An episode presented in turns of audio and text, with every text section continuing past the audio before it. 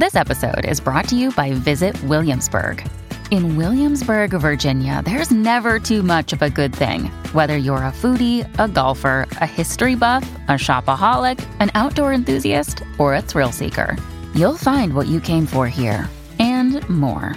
So ask yourself, what is it you want? Discover Williamsburg and plan your trip at visitwilliamsburg.com.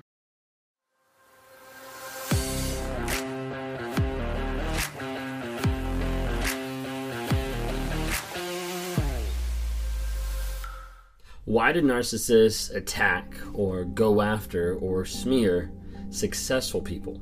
Why do they go after the people that seem to have things figured out in life or seem to be giving them all the love or all the attention? Like, why do they actually turn around and bite the hand that feeds them in one sense? Why do narcissists attack successful people? If you guys don't know who I am, my name is Ben Taylor. I'm a self aware narcissist on this platform to provide awareness, growth, healing, and change. And I do that in several aspects, in several venues. I do it by providing content, by having live events, um, also by coaching people one on one.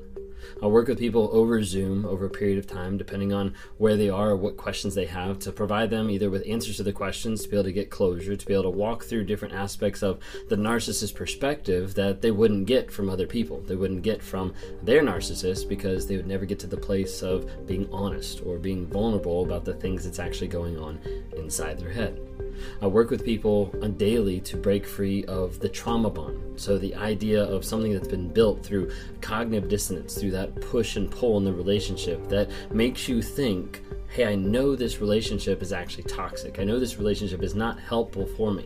I struggle when I'm in it. I have high anxiety. I gain weight. I get irritable. I have reactive abuse. I know that this relationship is not helpful or beneficial at all, but I still want it. I still want to go back to it. I still want to engage with the person that I know has hurt or abused me. Oftentimes, when you're in this scenario, you feel crazy. You feel like you don't understand what's actually happening. A lot of times, you're stuck in the aspect of the trauma bond, whether that's built on cognitive dissonance, whether that's built on the idea of hope or the idea of potential, thinking that maybe something might happen or maybe this person might change. And as I work with people on doing that process of going through the trauma bond and figuring out, hey, what is actually going on?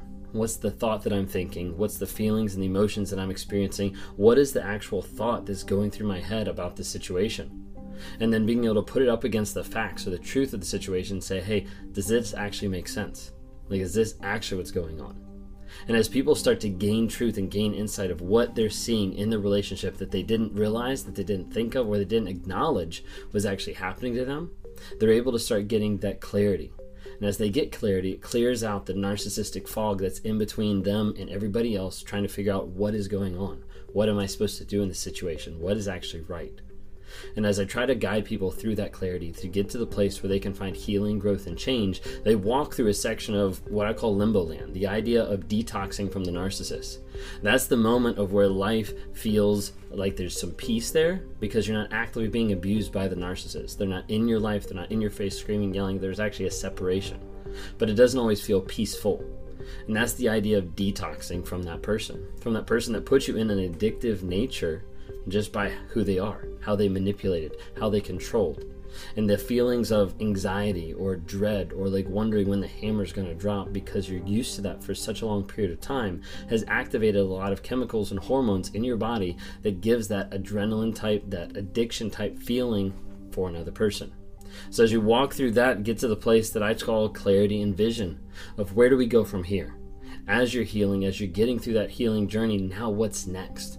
What's next as you step forward? And that's where I talk to people about clarity of where they're going in life, what they want to be like, how they want to feel, how what success when they get there, all these different types of things leading up to the aspect of leaving, leading, living a healthy and um, life that just makes sense. You know, healthy and healed life.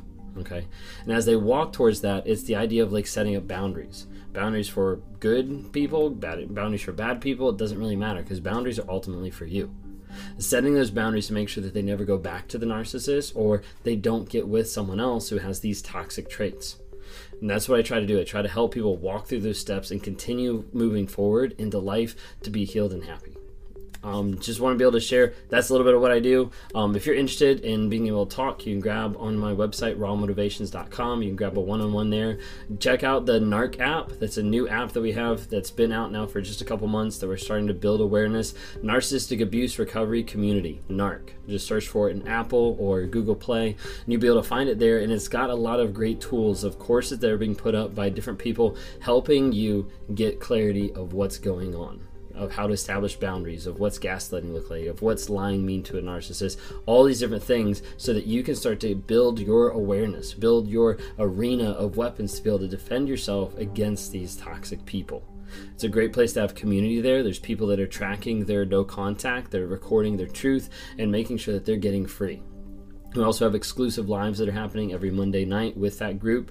Uh, also, on the second tier, there's also monthly Zoom calls that happen as well. So, we'd love to have you a part of that community. Anyways, without further ado, so narcissists, they seem to attack sometimes successful people. Like you might notice there's a pattern of a narcissist that they come into a person's life and it's like, wait, like I've seen this pattern of them attacking like successful people.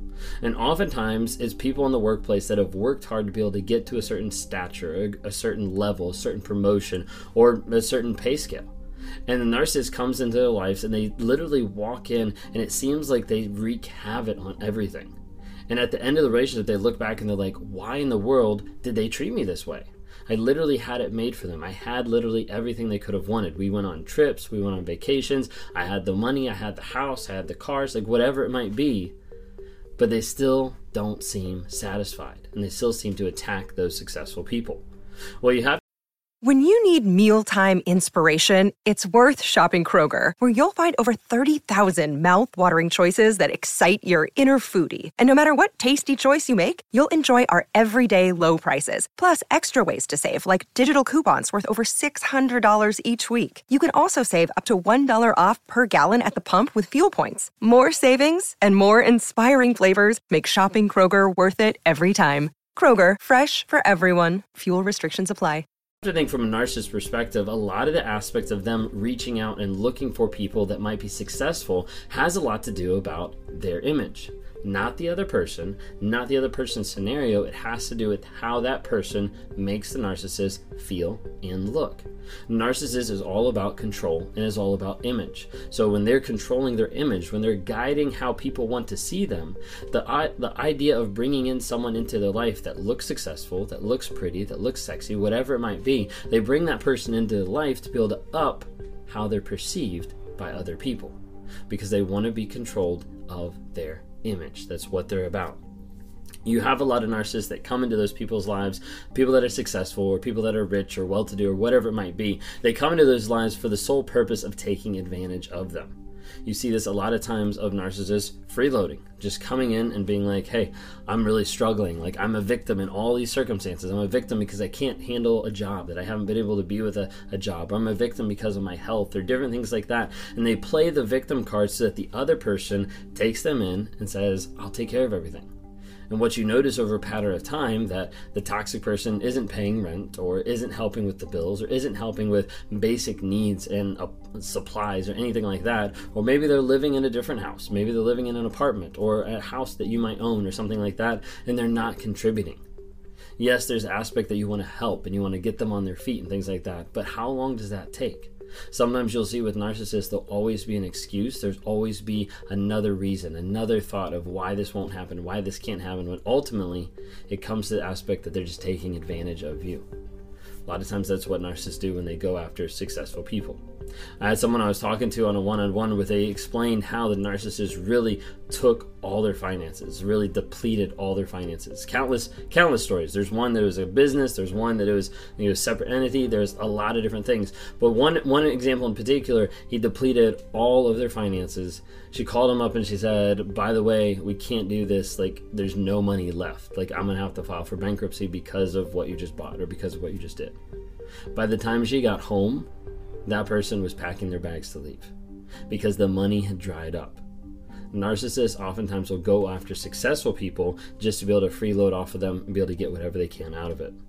Sometimes the narcissist or a toxic person, they're looking for the idea of success and thinking that, hey, maybe this relationship will be successful. Maybe they'll bring me up into that success world. Maybe I'll look better in that success world. So going back to image, but maybe the idea of maybe this will be success a lot of times you have narcissists that are looking for ideal image or an ideal love or ideal power, success, whatever it might be. And so they're in this aspect of, hey, maybe if I bring this person into my life, I will be more successful.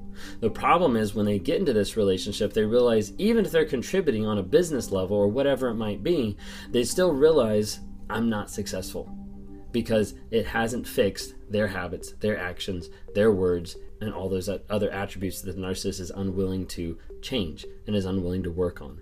So the idea of getting to that place of like, I want that success. I'm going to be with this person, then I'll be successful. With this person, I'm not successful. And that's when you start seeing the devaluing and degrading.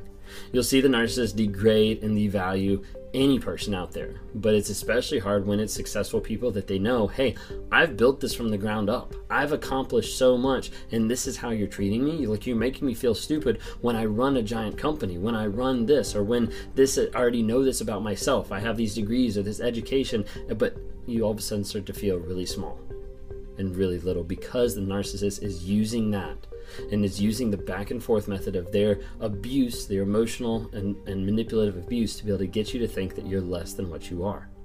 For a narcissist, it's almost like a success or uh, pinning the flag on top of the mountain kind of an aspect of when they get to the place that they've brought you down.